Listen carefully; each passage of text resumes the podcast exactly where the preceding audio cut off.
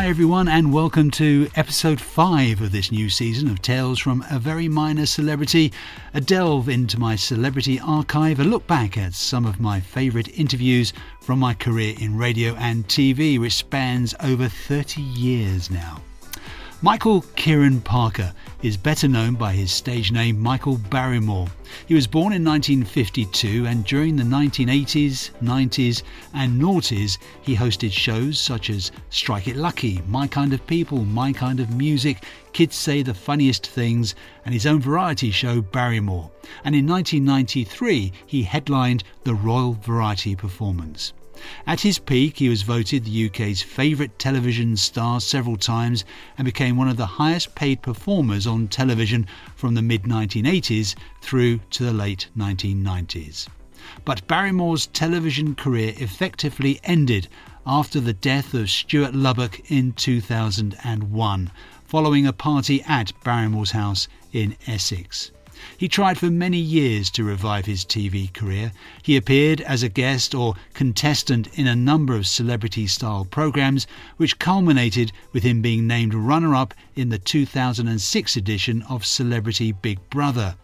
When I met him, he was promoting his one man show at London's Wyndham's Theatre back in 2003, the latest in a long line of comeback attempts. It's just a natural instinct to want it to be a success. But I mean, I'm I'm sensible enough and grown up enough to, to take it, you know, take it as it as it comes. It'll be what it'll be. Yeah. And and I, and a career doesn't centre around one part in your life. If it doesn't work out, well, then I'd be very sad. But I couldn't, I wouldn't hang on to it. And and go on to the next thing. And if the next thing doesn't work, then uh, I'm running out of options. Yeah. Uh, but then I'll deal with that when, when and if it comes. Are you phoning up every morning to to see about ticket sales? I, I don't get into that. No. I really don't go down that road. I, I'll go out. Whoever's there, I will perform. I, don't- don't forget I started a long time ago. You know, with literally a few people in the audience. It's uh, it's it's not that, that, that I'm asking for that, but uh, you know they've they've sold the tickets. I mean, I started with three weeks. they've- Um, it's now seven. So I don't think in today's world that people take chances No. with uh, booking that an expensive theatre for the- for their health. In fact, I phoned up the box office uh, out Hmm. of interest and asked them how the tickets were going. Do you want to know? No, All right, I won't tell you. you're going to tell me. Not going badly. No. That's what they said. They were happy. Well, if they're happy, then um, Yeah. Uh, what more can I say? You're involved with a film as well. Yeah, Peaches Manor. Yeah, Yeah. I'll start next year. What's that about? It's about um, an, an Essex uh, uh, family of villains called the Peaches who uh, live in Malaga and decide to come back to Essex to get to legitimise themselves. Uh, by a pig farm in Essex, and their version of being Essex, they see all the county squires going around in Range Rovers, Yeah. but the Peaches one has got uh, six wheels and stretched and blacked out windows. It's their version of it. And uh, I play uh, the henchman who looks after the governor, Ray Pesci, called Flowers, and my nickname's Bunches. And uh, he's got a slight stammer. You've been very critical of how you were treated by ITV. Mm. How would you have treated you? Um, I, well, I would have gone back to the old days where I believe that, um, like the old school, like Lew Grades when they were running it, they would have gone, "What's gone on here?" Brought, uh, got everything in, found out the both sides of the story, and not Yeah. just gone down the road road of uh, uh, allowing the tabloids to run their company, or run what they make their decisions for them, or Mm. in fact affect their decisions. Uh, found out both sides of the story, and then said, that, you know, we, we, we know what, what the situation is.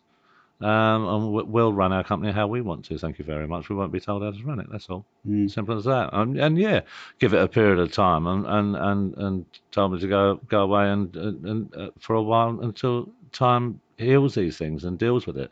And what about your friends uh, in the industry?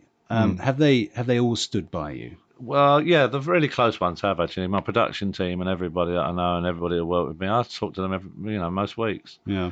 and uh, that they've been very supportive uh, as much as they can be. You Yeah. know, they can only just say, look, you just hang in there and just keep yourself well.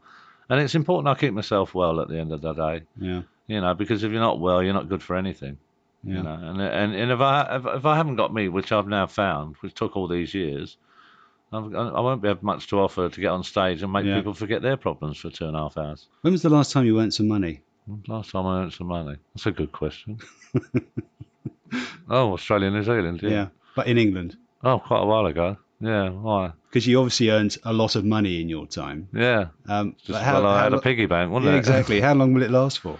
Oh, I don't know. I just, I don't Could you retire and just go off somewhere? I suppose so. Yeah, yeah, I could do. Yeah. But you wouldn't. I, I mean, I haven't gone cap in hand to anybody. I wouldn't go back on television just for the sake of going back on television, No. or just to bring the income in. But what the two years has allowed is allowed me to get well. That has to come before everything. I can't consider monetary things or worry about. Obviously, I'll worry about that. Everybody does. Yeah. We've all got a mortgage or rent to pay. Do you still go to AA four yeah, times a week? Yeah, I do. You got to watch that. You know, when you're feeling really well, that you don't get to think, "Oh, I'm really well now. I don't Yeah. need it." That's the danger. That's just as dangerous as when you're down. Yeah. That's what got me unwell before. Yeah. I've been in that ten years. This time, I've been two and a half years properly well. But in your business, there's so must be so many, um, you know, people around you all the time. You know, drinking. You, you're just in that sort of industry, aren't you? Yeah, you can't avoid it completely, but um, I have there's none in the house or anything like that. I don't have any booze or anything No. like that. You nothing at all. But that's just a house rule, Yeah. you know. But if some if I'm out, I can't, you know.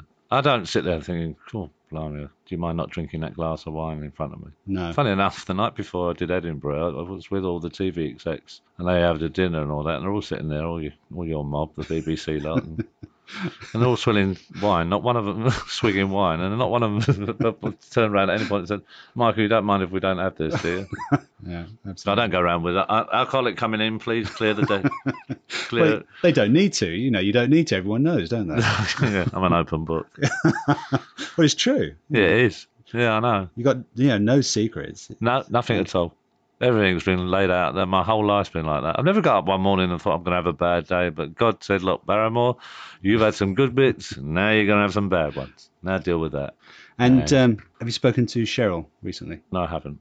No, no, it's a shame that it's still like that. But you know, that that there's so many things to deal with in your life. You know, Yeah. I just uh, I'm talking. think- To, I'm talking to you today, and I'm, I'm dealing with that. Yeah. With that, well, that's not to deal with it. I've I've enjoyed talking to you, but I mean, it's weird. You know, you get relaxed with some people, and other people you think, oh, you know, I think it's just that we all live off each other, an instinct for each other. It's weird, Mm. and I've no instinct as to where Cheryl's mind is at the moment or what she's thinking. But I never wanted to end it to end nasty anyway, but it did, unfortunately. But that's how it goes.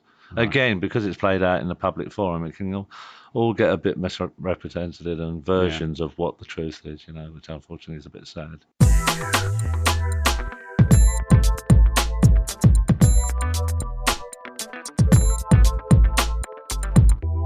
Michael Barrymore. Now, that show at the Wyndham Theatre, which he was promoting, was scheduled to run up to the 11th of October 2003. Then, after a two week break, run until the 8th of November the same year. Unfortunately, just four days into the run, Barrymore pulled out of all future performances after he told producers that he was left distraught by bad ticket sales and lukewarm audience reaction. Barrymore was supposed to be competing on Dancing on Ice in 2020, but he had to pull out of that due to injury. When this interview was aired, it polarised listeners' opinion, with several contacting the radio station to say that it should not be broadcast. We had to remind people that Barrymore had never been charged with any offence, so there was absolutely no reason to pull the interview. It's the first and only time that I've had that sort of reaction to anyone that I'd interviewed. But I was glad that the management stuck to their convictions and ignored the detractors. But it just goes to show how an awful event like the death of Stuart Lubbock at Barrymore's house during that party and anything like that is very hard to shake off, and Barrymore has never been able to do it. Now, next week, another celebrity who split public opinion. Until that is, she died tragically at such a young age. Jade Goody was an interviewer's delight. There was virtually no question she wouldn't answer with sometimes unnerving honesty. And of course, you did uh, Celebrity Wife Swap as well, Yeah. which was a huge hit. I did that with um, Charles Ingram, and it was actually when I actually met him. I thought, oh my god, because I didn't know when that when I felt Charles Ingram. Thought, oh my god, it's the cheat from Everyone's Been a Millionaire, and that was what I first thought. Of, that was my first thing. Oh my god, and he's like. Oh, and he all he kept trying to do was justify himself. He never cheated. He never done anything. It was boring after one. I was like, look, child, I reckon you cheated. So I think you should stop trying to tell me that you didn't. Um, I think then we had a massive argument. I think, and after the argument, I actually kind of started to get on alright with him, and he's forever singing my praises. Bless him. He's not a nasty man. That's Jade Goody next week on more tales from a very minor celebrity.